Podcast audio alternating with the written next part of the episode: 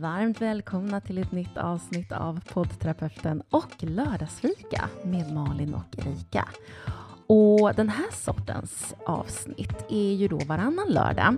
Och tanken är att det ska vara lite mer informellt. Det ska kännas som att ni får vara med på en fika tillsammans med oss, för det är verkligen våran intention. Så vi sitter och dricker en kopp te eller en, en kopp kaffe och det får ni också jättegärna göra, men det är absolut inget krav. Eh, men själva känslan ska vara lite lördagsfika tillsammans med oss.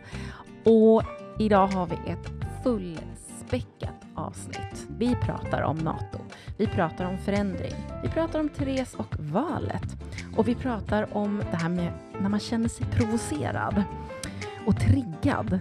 Vi pratar om att vi kanske ibland är lite yrkesskadade som terapeuter. Vi pratar om gräddtårtor och hissar. Och ja, alltså vi har också en Varför ska du inte ge råd-skola. Eh, och sen så berättar Erika om en händelse som berör djupt. Mycket nöje.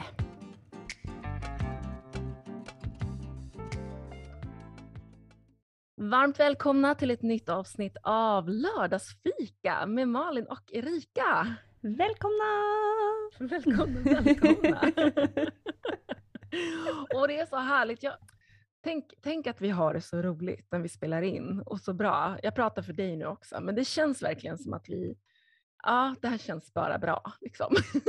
ja, det tycker jag också. Nu har vi hållit på i sen januari, va? Ja, Gud, det är snart ett halvår. Varannan vecka i ett halvår. Det är ju jätteroligt. Jag tycker det här formatet är superkul. Mm. Jag var ju faktiskt helt ny för det innan ja. du och jag började prata första gången i höstas. Just det. Eh, då hade jag aldrig spelat in en podd.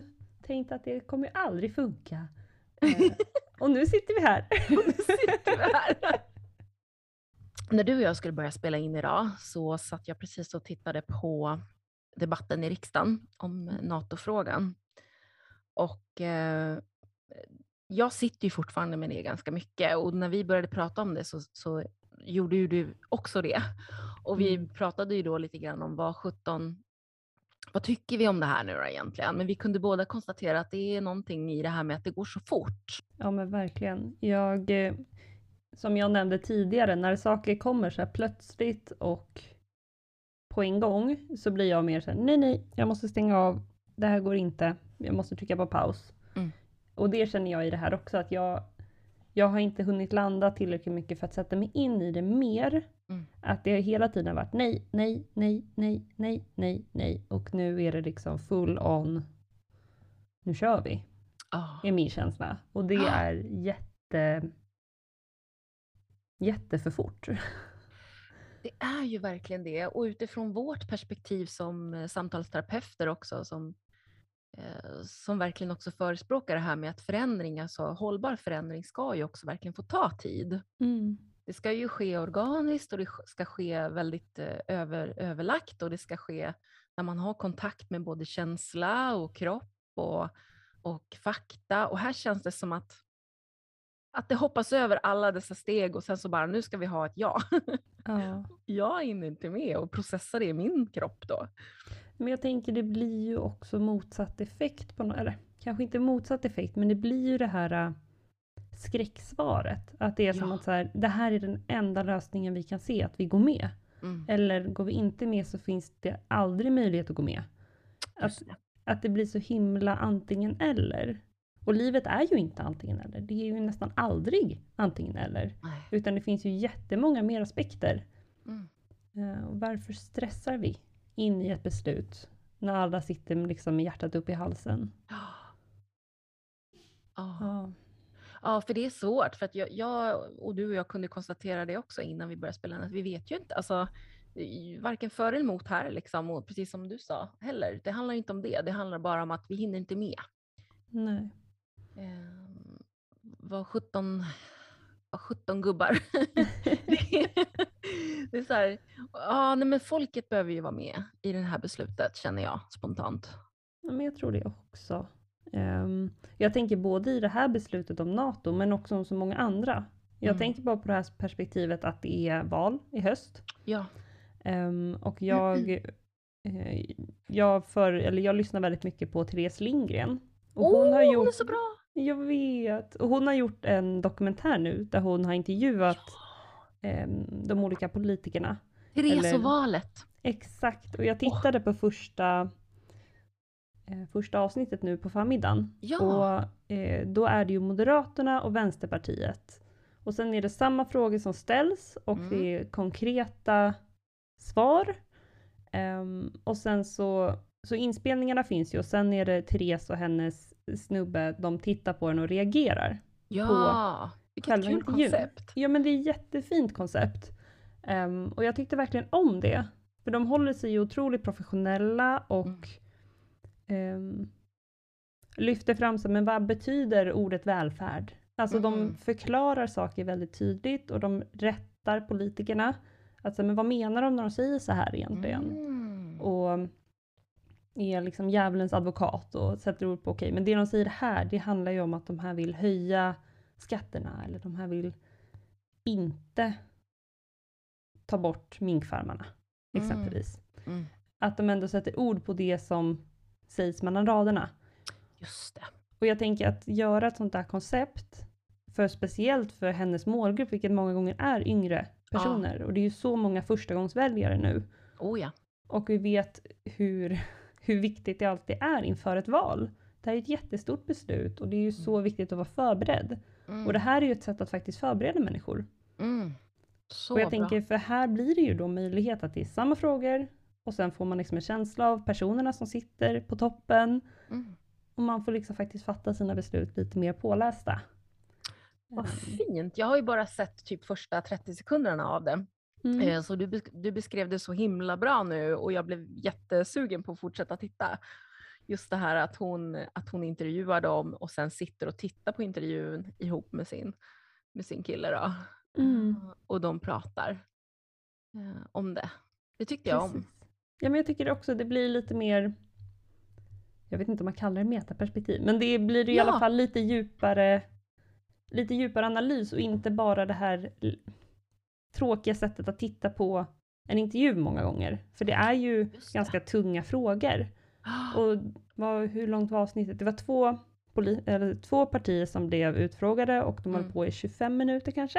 Mm, Så 10-15 minuter per parti, vilket också är jättebra. mm, Eller 10 minuter blir det ju i och för sig, för hon pratade lite i början. Så att 10 minuter per parti, samma frågor och hon liksom skriver ner tydligt, använder bildstöd. Ja, jag är såld.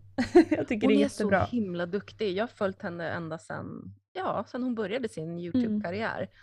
Hon har verkligen växt som både professionell kvinna, som eh, entreprenör, som eh, influencer, som eh, drivande maktkraft för unga människor. Alltså positiv maktkraft. Mm. Alltså hon, hon har verkligen... Och sen tycker jag hon är så fantastisk för hon har verkligen också delat med sig av sitt eget mående helt enkelt också. Hon har varit väldigt öppen med hur hon mår och hur hon har det. Ehm, hon har ju ångest. Hon Exakt. får såna panikångestattacker ibland. Ehm, och det tycker jag, alltså att jag är, hon är en inspiration för mig. Jag tycker hon är jättebra. Jag tycker också fantastiskt. Jag har också följt henne riktigt länge. Ehm, och jag tycker också precis som du säger, alla de här sakerna, man har liksom sett en progression. Man har Ja. också sett hur hon, med den makten hon har, angående makt för ett tag Ja. sedan. Ehm, och jag tänker nästan alltid på henne när jag tänker på makt, eller positiv makt. Där det Mm. Ja. faktiskt är att så här, hon pratar om sin makt. Mm. Hon lyfter fram hon lyfter fram en annan sida utav att vara vuxen. Mm. Hon lyfter fram en helt annan sida av hur man kan ta ställning. Och jag tycker det är så otroligt fint. Det sätter väldigt mycket makt tillbaka till en själv som individ. Mm. Att inte bara följa med strömmen och samtidigt så är hon ju väldigt kunnig i hur man faktiskt bygger upp sitt företag och hur man går, vilka, vad man kan gå in i, vad man inte ska göra, poängterar. Men som du säger också, hon visar också sig själv Ja, utan att gå in för djupt. Sätter också ner gränser i vad Mm. hon är okej med och inte. ja, verkligen. Såg Mm. att hon hade sålt sitt företag nu. Alltså ett av företagen, det här Indie Beauty hade hon sålt. Ja, jag såg det. Men hon verkade nöjd med det. Mm. På inlägget i alla fall. Ja men exakt. Mm. Och det är alltså också så här, jag- det, det, där blir det ju så här, åh nej, åh nej, ska hon släppa det? Vad händer med företaget då? Ja. Men där blir det också så här, det är ju så många mer som är inblandade i det här och jag Mm. tror säkert att hon inte skulle lämna över sin del av ett företag till någon hon inte litar på. Så jag tänker att så Nej. där också så här, jag har också förtroende för henne. Precis, så känner jag också. Mm. Man har förtroende för henne. Jag känner också det. Eh, ibland så kan man bli så här, ah, eh, ser hon inte själv, du vet utifrån samtalsterapi, alltså terapeutisk eh, synvinkel, så kan man ju bli Mm. så här, men gud ser hon inte det här? Eller ser hon inte att hon gör så här? Och, och man vill liksom gå in och bara, ja men du, det är så här. Ja. liksom. Med hennes frågeställningar ibland när hon inte mår något bra och så här, då har man lust att bara gå in och, och tycka till och så inser man Mm. att ja men vad vet jag då? Liksom. Mm. Jag får ju bara en mikro mikrobit av det hon väljer att visa. Hon, hon Mm. har nog koll på läget ändå. Jag, igen måste man ju lita på att hon, hon är en vuxen människa och hon vet precis vad hon gör tror jag. Ja, men jag tror det också. och Det, så tänker jag rätt ofta om många. Ja, eller hur? Jag tänker man blir, man blir ju lite yrkesskadad. om- Exakt. Ja men man blir ju faktiskt det. Och man vill hjälpa och man vill gå in och liksom, ja men det här då, ja men det här, eller titta det här, har du tänkt på det här? Och så får man ta ett steg tillbaka och bara, ja ja, men personen, alltså personen lever ju sitt liv och den är på sin planhalva och så Mm. länge jag inte är på den personens fulla planhalva så kan ju inte jag gå in och tycka till. Det är ju bara Nej. så. Nej. Om det inte är så att personen aktivt frågar mig om någonting, då, då, då kommer jag ju självklart eh, komma med min tanke eh, Mm. kring läget. Det, det händer ju faktiskt, Ja, men, men inte annars. nej. Och jag tänker också det. ehm, just den, den aspekten av det här professionsskadan. Ehm, eh, jag tycker så att jag har ju fort, jag har inte jobbat jätte, jättemånga år ute ännu, men jag är väl inne på mitt ja, tionde år kanske, allt som allt med att jobba med människor. Mm. Och jag tycker fortfarande att varje gång, alltså varje gång jag får en sån här, någonting landar i mig om sen vad som är viktigt i mitt yrke, vad som är viktigt i hur jag bemöter människor, det är ju alltid alltså den här ödmjukheten och respekten mot en annans upplevelse Ja. Och en annan sanning. Mhm. Bara för att jag har pluggat och har kanske massa kloka idéer Nej. så betyder inte det att det är rätt för dem överhuvudtaget. Nej. Och att det, liksom, det blir mer och mer tydligt tycker jag hela tiden ju, att det väldigt sällan handlar om mig i alla våra möten. Och man behöver ju påminna sig själv om det, att det är inte jag som är det viktiga här, även om jag kan vara en viktig del i ditt liv, så är det inte jag som är viktig i det här. Mm. Och det är så himla...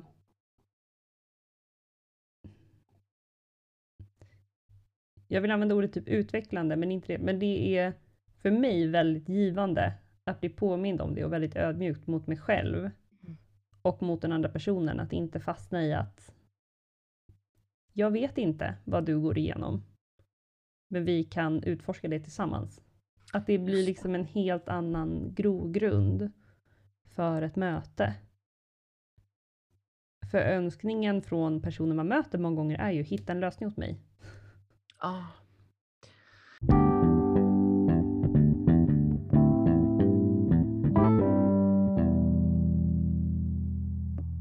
Ska vi köra en sån här... um, Eh, varför ska du inte ge rådskola? Så kör vi varannan så vi kommer upp i våra hjärnor. Det låter Ja. jättebra. vi tar en liten så här... Ding, ding, ding. Varför ska du inte ge råd? Från samtalsterapeuterna. ja, men jag du, du började ju så bra där med att säga att jo, men det handlar ju om, om en ödmjukhet. Att du ska ju visa ödmjukhet inför den andra personen. Och det touchar ju på respekt där och Mm. tilliten ska ju finnas. Jag tänker att em, nummer två då, som jag får upp direkt, det är ju också det här med att det här med planhalvan. Att Mm. jag, är ju, jag lever ju mitt liv på min planhalva och klienten då, vi pratar om klienten, är ju på sin planhalva. Så hur ska jag kunna ge råd till den personen som är i andra planhalvan? Mm. Om jag kanske bara kan få stå liksom li, lite vid den personens linje eller hörn, Mm. så är jag fortfarande inte på dens planhalva. Ja, du då? Go! Mm. Ehm, det andra jag, eller det tredje, vad blir det? Nummer tre. Ja, ja. Ehm, jag tänkte, vad är vitsen med att ge råd? Ja. Alltså att ställa sig den frågan, så här, varför vill jag ge dig råd? Mm. Eller är det för att du har bett om det? Är det för att vi vill utforska någonting? Är det för att jag vill, att jag ser att du har det svårt och jag vill hjälpa dig i det? Mm. Och jag tänker att ställa sig den frågan är så himla viktigt. Varför vill jag ge dig de här råden? Ah, För de kan jag känna med vänner och sånt, det poppar ju ut råd hela tiden. Helt oönskat. Ja, helt oönskat. Ja, och det ibland kanske det är jättebra råd. Och det Ja. kanske är jättebra och landar jättebra, men varför ja. väljer jag att säga dem? Alltså råd är ju generellt väldigt bra. Det är inte det att det är dåligt. Mm. Nej. Eh, men men eh, även, en grädd, alltså, även om du får en gräddtårta så kan det vara så att ja, men jag tål varken gluten eller socker eller ägg så att din tanke var god men jag kan inte äta den. Liksom. Och det Ja. var väl min fyra då. Det är gräddtårtan. Att, ja, ja, men tack för att du gav mig en gräddtårta. Men som sagt, jag äter inte socker, jag äter inte gluten, jag äter inte ägg. Så Mm. what good does this cake do me? Liksom. Ja. Den är jättefin och allt det där och du har lagt ner massa tid på den. Jag ser ju Mm. det, den har ju liksom spritsad grädde och allt möjligt. Men jag tål den inte. Nej. Det var den. Tillbaka till dig. Ja. Den andra, en sak jag tänkte på också var... Åh gud, jag tappade... Du tappade med gräddtårtan. Nej, det var, den var så bra att den, jag ser bara en gräddtårta framför mig just nu. nej, men det, det, ja, men, nej, just det. Motivation. Mm. Att om jag ger dig massa tips och kloka råd som jag tycker funkar så bra eller som jag har sett funkar bra för andra. Det, och, det kommer inte gynna dig att våga testa. Nej. Utan du behöver ju ha, du behöver hitta dina tips. Du behöver hitta dina verktyg. Jag skulle kunna radda upp hur många som helst. Mm. Men du måste ju testa de som passar bra för dig. För så kan man göra med tips. Jag kan lägga fram tipsen i den här skålen som finns mellan oss. Mm. Men du måste plocka ut de som du skulle vilja testa. Just och det, kommer antagligen inte vara någon av de här. Du kommer ta inspiration kanske från någon av de här. Men du behöver hitta dina. Ja. Så Och då- motivationen ja, i att kunna fortsätta. verkligen. Ja, men du har så rätt. Och, till, och eh, jag tänker också på den här eh, att det ska ju... Ett, ehm, så här, jag försöker, jag försöker hålla lite tempo, men då blir det lite att jag snubblar på mina ord. Eh, då blir det så här att eh, hållbara eh, hållbar utveckling, som jag brukar säga, håll, hållbar personlig tillväxt sker ju faktiskt nästan uteslutande om eh, den här tillväxten växer inifrån dig. Ja. Om du ehm, stoppar in, jag kommer mina liknelser igen, om du stoppar in en person i en djungel av tillväxt så kommer den här personen fortfarande bara bli en liten, liten förvirrad del i den här jättedjungeln och inte känna sig hemma i den. Exakt. Men om du får växa från dig, om du får skapa din egen djungel som utgår från dig, det är då det blir hållbart. Och det är därför också råd är den här djungeln som den här personen kanske inte behöver, utan det är bättre då att personen får skapa sig sin egna, eh, sina egna råd. Mm. Ja, jag håller helt med. Mm. Jag har faktiskt Och- två till, men du har säkert Ja, någon till också. Nej, det, jag kände att jag lämnar gärna över de två till dig. Oj, och då kommer de sista. Ja. Tjum, tjum, den, den, den näst sista det handlar ju ändå om makt. Att, Mm. eh, I vilken position har du till den personen som du ger råd till? Eh, för man ska alltid ta in makt i, i relationer. För eh, makt är ju ett relationellt begrepp. Mm. Och det betyder att du har en relation till någon, någon annan. Makt kan inte skapas i ett vakuum, utan det skapas i relationer. Och därför ska man alltid ta in, vad har jag då för maktrelation till den här personen? Så att om du då till exempel sitter då som samtalsterapeut, då har du dels expertmakt och förhoppningsvis om du gör ett bra jobb, då har du också förtroendemakt till den här Mm. personen som kommer till dig. Och då, den ska man vara väldigt försiktig med. Vad är det RuPaul brukar säga? With, with great power comes great responsibility. Ja. Eh, och det betyder också att du har ansvar för, den, eh, för dina råd. Så att så länge du inte är villig att ta helt och fullt ansvar för de råd du ska ge som samtalsterapeut, då ska du heller inte ge dem. Nej. Och avslutningsvis, ding, ding, ding, ding. så kniper, knyter vi ihop det här så är det faktiskt så här att nästa gång du vill ge ett råd, då ska du verkligen ställa dig frågan. Och det touchar faktiskt det som du sa eh, också Erika. Men det här är ännu mer på djupet. Vems behov fyller det att du ger råd? Ja.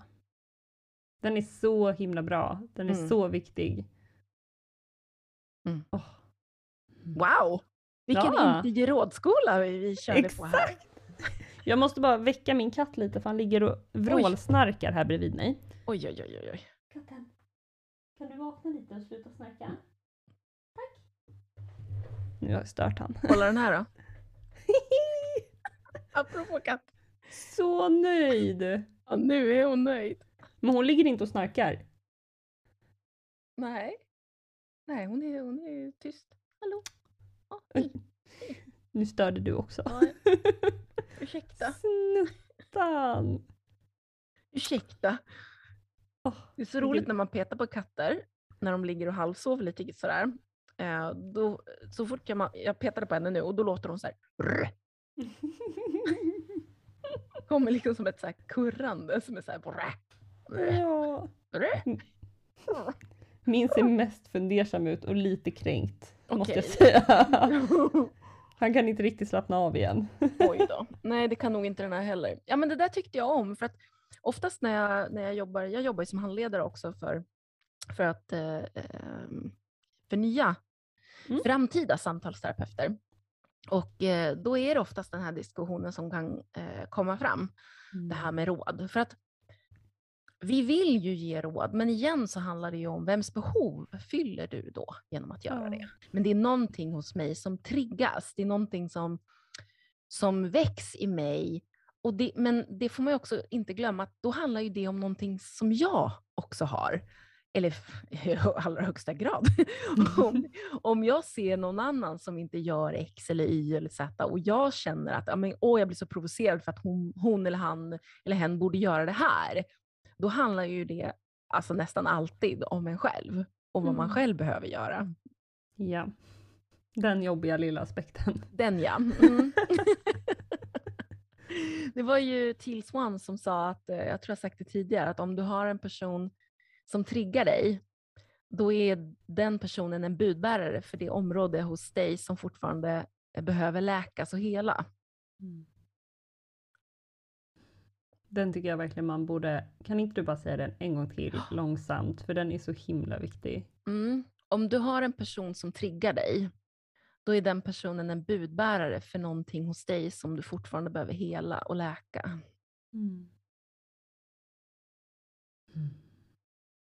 Jag tycker den är så otroligt viktig. Mm. För jag blir ju triggad och provocerad hela tiden. så Ja. jag brukar ju alltid tänka så då att tack, liksom. det här handlar om mig. Det här är det Mm. jag behöver jobba med.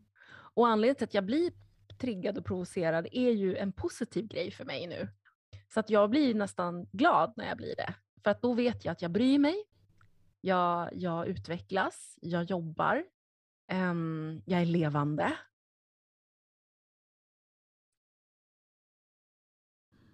Jag tycker det är, alltså, det går så mycket tankar i mitt huvud så jag blir helt tyst. Vilket Åh, är ganska ovanligt. Oj! Eh, Nej men jag har hört den här så många gånger. Även om jag, jag har hört den på olika sätt och liknande. Men jag tänker verkligen på hur jag själv reagerar när jag blir provocerad av Mm. saker. Och den är så klockren. den är så klockren för att jag, jag fastnar ofta i att, som de flesta, det här är inte mitt fel, det är ditt fel. Ja. Så, det är du, ditt fel att jag blir frustrerad för att du gör någonting dumt nu, Mm. ungefär. Mm. Eh, Summa summarum utav alla konflikter. It's not det- me, it's you. Exakt. Och jag tänker att apropå den här, jag pratar jätteofta om så här, vara lite mjuk mot sig själv, Mm. att försöka vara ödmjuk mot sig själv. Och jag tänker att konflikter uppstår, det gör de ju. Och Ja. det är jättebra att konflikter uppstår, för då är det någonting vi behöver grotta mer i. Men istället för att grotta i den andra personens beteenden, den andra personens reaktioner eller vad den är, Mm. att faktiskt vända ficklampan mot sig själv och titta, men varför reagerar jag så här då?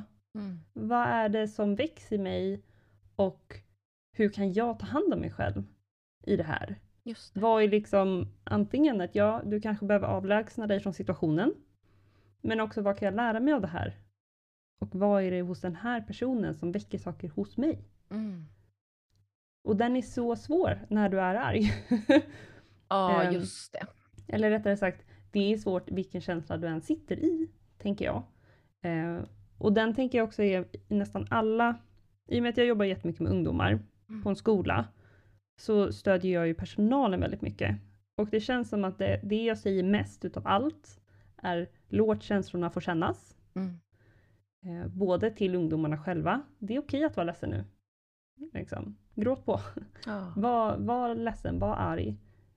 Eh, men gå undan lite så du får sitta lite i fred. Mm. Och samma sak att stödja lärare i att liksom, ja din, din ungdom är ledsen nu men du behöver inte hantera det här mer än att liksom hjälpa ungdomen kanske komma undan lite.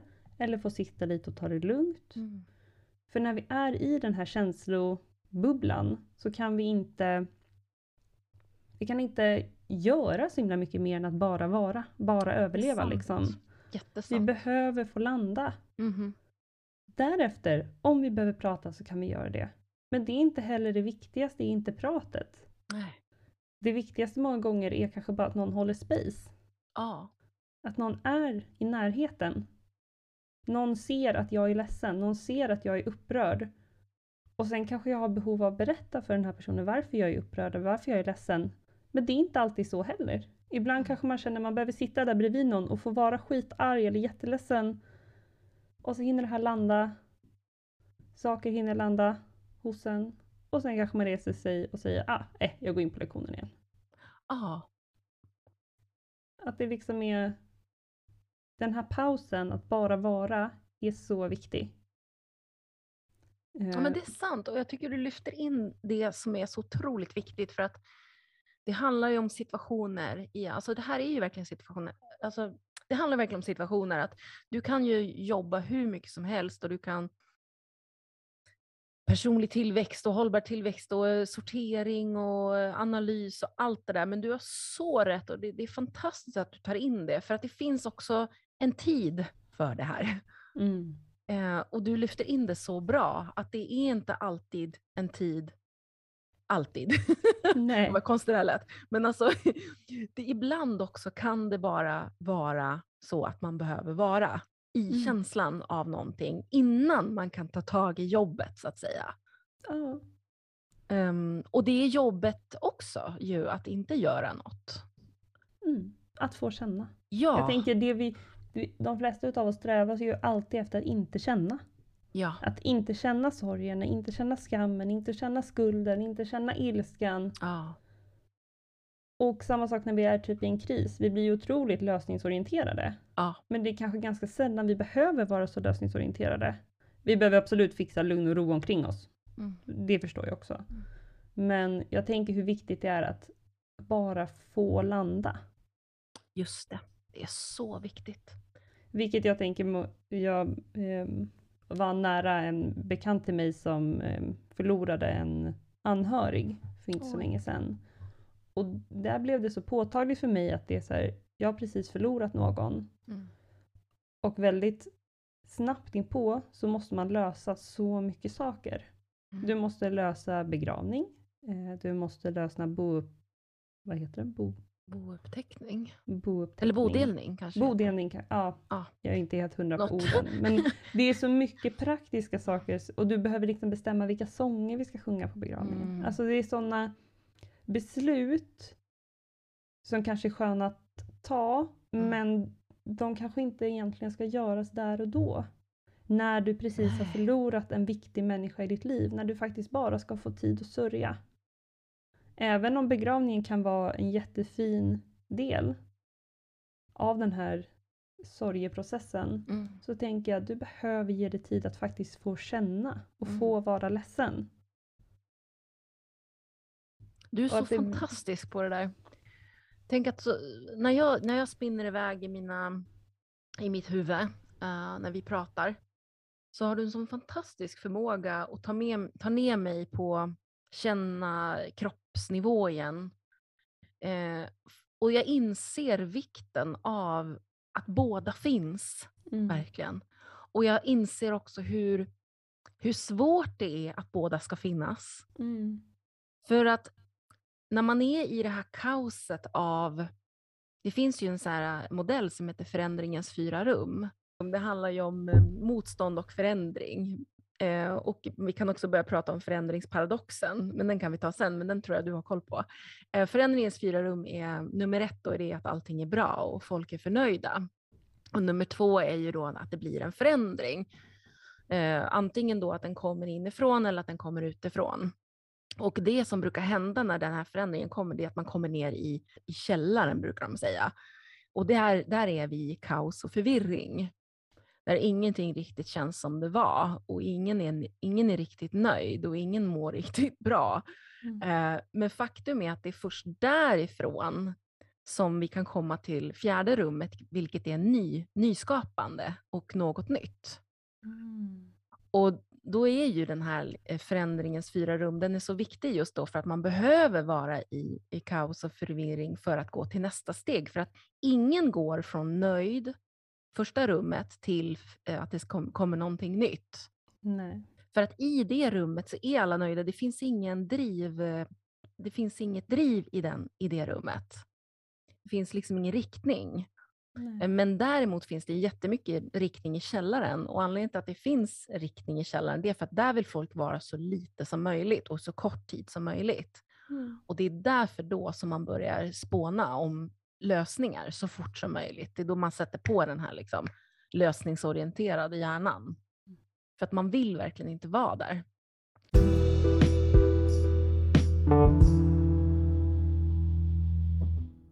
Många gånger så är vi så rädda att prata om våra katastroftankar exempelvis. Ja. Vi är rädda att prata om det som gör jätteont. Vi är Mm. rädda att prata om värsta scenariot. Mhm. Men jag tänker hur viktigt det är att faktiskt våga titta på, men vad är, vad är det du är rädd för Ja. i det här? Och faktiskt grotta djupare. Jag brukar ofta prata om en hiss med mina klienter och Ah, mina få- ungdomar. Få höra. Ehm, när du kliver in i din hiss, liksom, om man tänker så här, nej men, man pratar ju ofta om att känslor lägger sig på, i lager. Mm. Att så här, nej men jag blir så jävla förbannad när bla bla bla bla bla händer. Okej, om vi tittar på den här, hur långt, hur långt ner i källaren har du kommit då? Jag tänker att det, man kan ju åka både uppåt och neråt i sin hiss. Okej, men om du är på ilskan, finns det några känslor under det? Om du skulle åka lite längre ner i din hiss? Wow. Om du skulle komma ner till våning minus två, minus tre. Liksom. I love it. Eh, Och att inte, alltså alla våningar har sin vinst. Det betyder inte att du inte är arg. För det är på minus ett. Liksom. Ilskan är där och det är ett stort rum och du kan titta in i det liksom, området. Men om vi skulle åka ner en våning till, vad finns, Vad det där? Och en Åh. våning till, vad finns där? Är det känslor? Är det erfarenheter? Är det upplevelser? Vad är det för någonting som är där? Mm. För det behöver inte heller bara vara känslorna utan det kan verkligen vara så här, men jag tänker bara på min mamma. Mm. Jag är så rädd. Liksom, jag förlorade henne när jag var jätteung. Eller vad som helst. Att man faktiskt kan titta, titta neråt. Genom att bara förenkla för sig själv genom att också tänka att alla de här delarna är viktiga. Varje våning har sitt utrymme, sitt space. Och det är bara du kan jobba dig neråt och du kan jobba dig uppåt. Jag älskar den och jag bara snor den rent av. Och jag känner så här, jag kommer döpa det här nu till Erikas hiss när jag jobbar med den här, här från och med nu. Och jag bara känner så här, ja, för man vill ju gå in i den där hissen och så vill man åka upp till penthouse Ja. högst upp där det liksom verkligen är så här bling bling, you reached the penthouse. Och så går man in och så är det bara, åh, det är så mysigt och det är så här pool och det är värsta utsikten och det är sidenlakan och det och här vill jag stanna liksom. Mm. Det är room service. Och, det och så var så här, ja just ja, nej, vi måste åka ner för att vi måste göra det här eller vi måste göra det här. Då bara, åh, jag måste lämna mitt fina penthouse. Jag måste ner i Mm. källaren igen.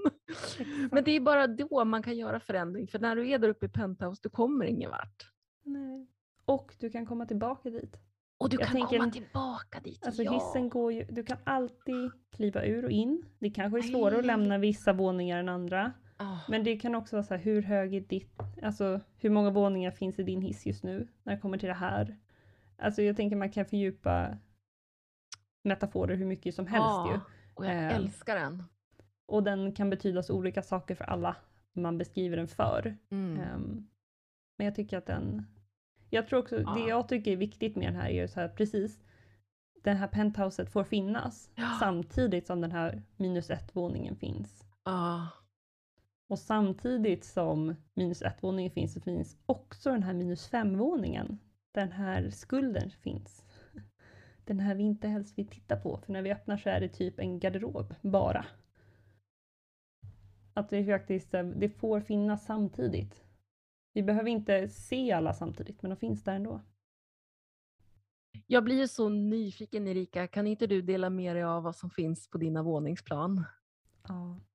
De är inte så himla tydliga ännu. Jag är otroligt duktig på att prata med andra om sina hissar. Ah, ah. Men det är mycket läskigare att titta på sin egen. Aha. Det är det alltid. Mhm. Ehm, och jag vet ett par av våningarna, men det är säkert många av våningarna jag inte har en aning om ännu. Och eh, det jag vet är att om jag åker ner en våning, om jag står först på neutrala och så åker jag ner en våning till min största minusvåning. Liksom. Det är en våning som är stor. Den är fylld med väldigt mycket tomma ytor. Och den har det här tomhet och ensamhetskänslan. När man känner sig övergiven. När man känner sig lämnad. När man känner att ingen hör en och när ingen ser en. Och den har så många olika små rum. Den här våningen. Den är liksom den absolut tydligaste som jag har neråt. Och jag tror egentligen att den har massa egna hissar i sig. Men den här våningsplanet är i alla fall den som var den första jag faktiskt vågade gå in och titta i. Oj. Och jag vet att det finns många våningsplan under den. Men en som jag tänker att jag kan dela med mig här, det är just den här känslan utav eh, ingen ser mig, ingen hör mig. Eh, jag växte upp ganska, jag blev vuxen ganska fort. Eh, jag vet att jag har nämnt det tidigare här. Jag har eh, två föräldrar som har väldigt mycket egna bekymmer. Eh, älskar mig jättemycket, jag båda två, men båda har väldigt mycket egna bekymmer, vilket gjorde att jag behövde klara mig själv väldigt mycket. Och jag behövde ta ansvar för mig själv väldigt mycket. Och just den där känslan av ensamhet tror jag, även om jag fick liksom materiella saker, jag fick orden, att de älskar mig, så känslan som sitter så här djupt, djupt, djupt, djupt, djupt, djupt ner i magen, den har verkligen sitt eget våningsplan under den här största, där det är lätt att ändå gå in. Um, det är som att den har ett sidorum som man går in så har den en egen hiss, typ B-hissen. ja, så kommer man in där så är det lite trängre och ju djupare ner man kommer med de här våningsplanen så känner jag hur, det liksom, hur jag känner mig mindre. Rent fysiskt känner mig mindre och jag vet inte om rummen blir större men jag känner mig mindre. Och jag vet om att jag blir yngre för varje våningsplan jag åker ner. Och eh, jag har framförallt en sån här minnesbild som jag har som kommer upp när jag tänker på min B-hiss. Liksom. Um, och det är, jag... eh, Egentligen så flytt, jag flyttade inte hemifrån, men jag flyttade till ett eget hus på vår tomt när jag var 14 ungefär. Mm. Så när jag blev 14 så behövde jag ta ansvar för mat, eh, köpa in saker liksom till mitt eget hem, sköta mitt eget hem och sådana saker. Det är mycket ansvar. Ja men exakt. Eh, och jag minns en gång när jag var super, super ledsen. Jag hade precis fått min diabetesdiagnos. Mm. Eh, så det stora oket låg på mina axlar. Hej, du har fått en kronisk sjukdom. Mm. Eh, jag var... Ja, när man blir sjuk i diabetes så rasar man väldigt mycket i vikt. Jag är ungefär 1,65 och jag var väldigt, väldigt underviktig. Så jag kunde liksom se knotiga liksom, armar och ben. Jag satt på mitt köksgolv i alla fall. Satt på det här köksgolvet och tittade på min kropp och insåg hur stort allting var. Och den känslan av hur stort allting är, hur liten jag är och hur ensam jag är i världen. Och det var ju helt en liksom inneboende upplevelse. Och den har en helt eget sånt här våningsplan i min B-hiss. Eh, känslan av att när jag sitter där i köket, eh, sitter liksom med ryggen mot ugnen och mina fötter vilandes mot min andra, andra änden utav köket, för jag hade väldigt litet kök.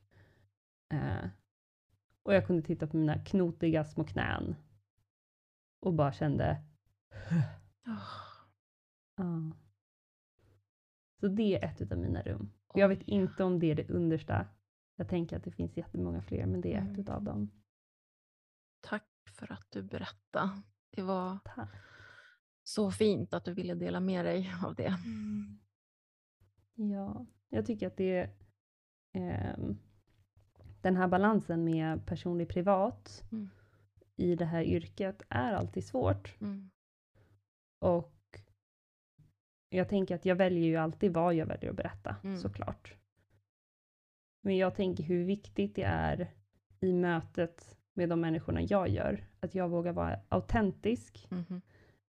För det här minnet är väldigt starkt hos mig, jag kan fortfarande känna det i min kropp. Mm.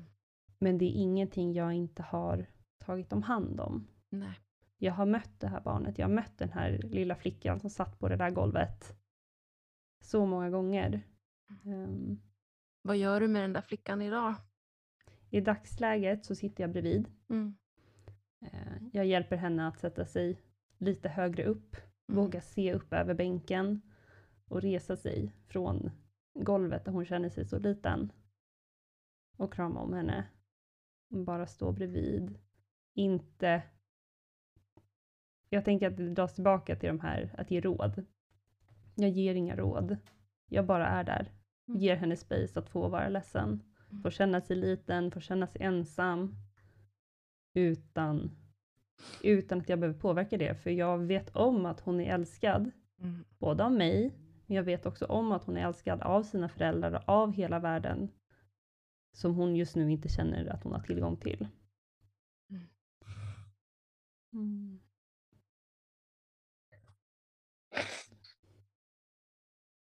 Ursäkta. Jag blir otroligt berörd. Mm.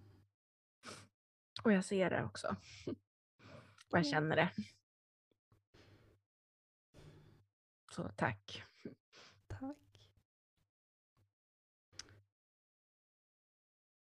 Jag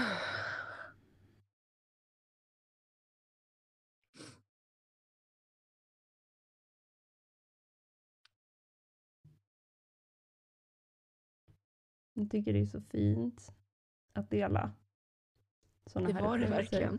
Det var en gåva eh, att få ta del av det där.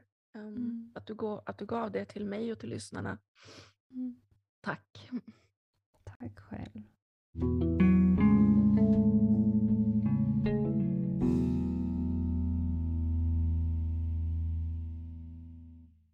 Jag tycker att det är, jag tycker som sagt personligt att det är väldigt fint att få möjlighet att dela.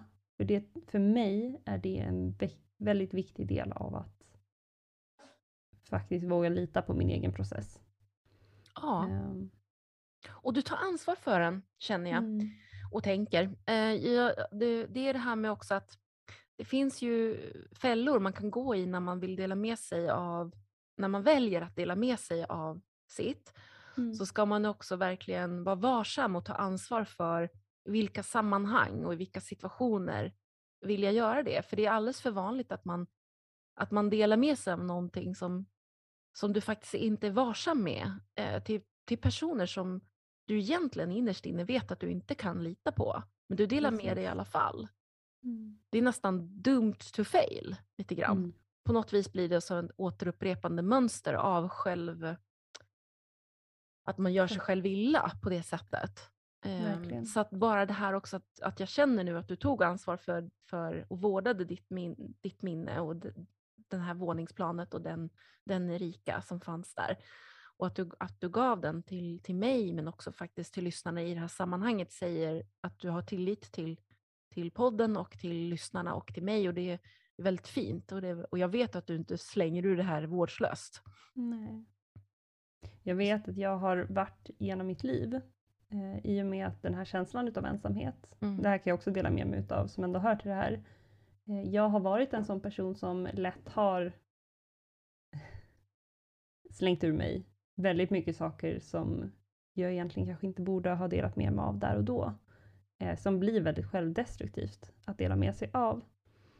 Så för mig har ju en jättestor process varit att försöka identifiera vad vill jag dela med mig av? Vad vill jag dela med mig av för att folk ska tycka synd om mig? Vad vill jag dela med mig av för att folk ska ge mig den här, ja, möta den här ensamma lilla flickan liksom. Förståelse. Ja, exakt. Ehm, och jag tänker, det är ju en pågående process, så är det ju alltid. Mm. Och ibland är det lättare och svårare.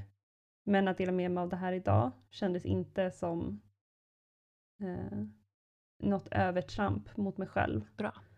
Utan att det kändes bara fint att få göra det.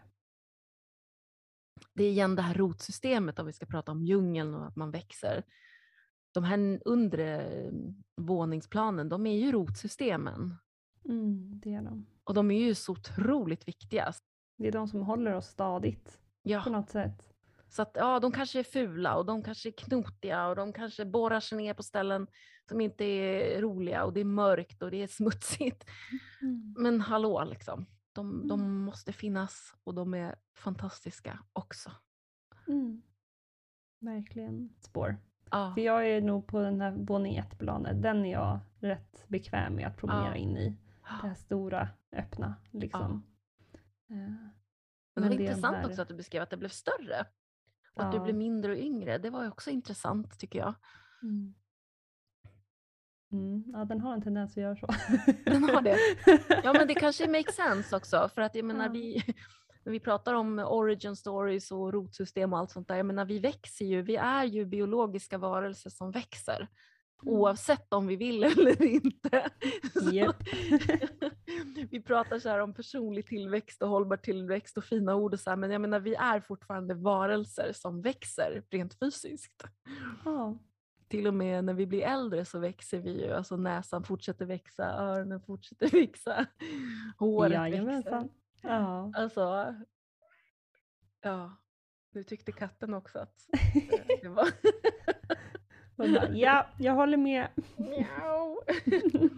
Okej, ytterligare ett jättefint och bra eh, samtal tillsammans med dig. Tack så Mm. mycket för idag. Tack själv. Vad har vi pratat om idag egentligen? Nato. Ja. Det är så alltid så här, okej, vi har pratat om att man inte ska ge råd och varför. Vi har haft icke ge råd-skola. Ja. Ehm, vi, jag säger det lite skämtsamt, ni förstår Ja. det ni, ni, vi ska inte ta något test på det här sen, jag lovar. Ehm, vi har berättat om det där med att, ehm, eh, att vad har vi mer pratat om? Nu får du hjälpa mig. Mm. Kom igen Vi, nu. vi, ki- vi kickade ju igång ändå och prata om vårt perspektiv på när saker går för fort i samhället. Åh, ja, tack. Om det handlar om, om vi behöver lite mer tid och space och faktiskt få uppleva innan Ja, vi fattar yes. massa snabba beslut. Vilket ledde till ehm, de här råden. ja, Eh, mycket bra. och sen spann det iväg lite och sen pratade vi om hissar. Ja, och så pratade vi om hissar och sen delade du med dig av din fantastiska hiss, Mm. hissvåningsplan. Ja, min lilla B-hiss. Din det. Ja. Tack så jättemycket för att ni har lyssnat och tack än en gång Erika, du är bäst, du är fantastisk, du är underbar. Tack Malin, allt sånt där tillbaka till dig också. Ditto, eller vad säger man? Jag har aldrig lärt mig det där. Ja, gud, tack så mycket själv. Okej, vi, vi ses igen om två veckor. På lördag blir det en ny lördagsfika. Ta hand om er så länge. Hej hej allihopa. Hej. Bye. Och det där var allt för dagens avsnitt av poddterapeuten. Stort tack Erika för det här fantastiska lördagsfikat. Och tack till dig som har lyssnat. dela det här avsnittet. Det är väldigt viktigt. Vill ni veta mer om förändringens fyra rum så lägger jag en länk in i avsnittsbeskrivningen. Eh, förändringens fyra rum kan ju tolkas på lite olika sätt och man kan arbeta eh, med den på lite olika sätt. Ehm, och eh, därför så kan det vara jättespännande att titta lite vidare på den om man vill. Ja, det var allt för idag. Vi hörs snart igen hoppas jag.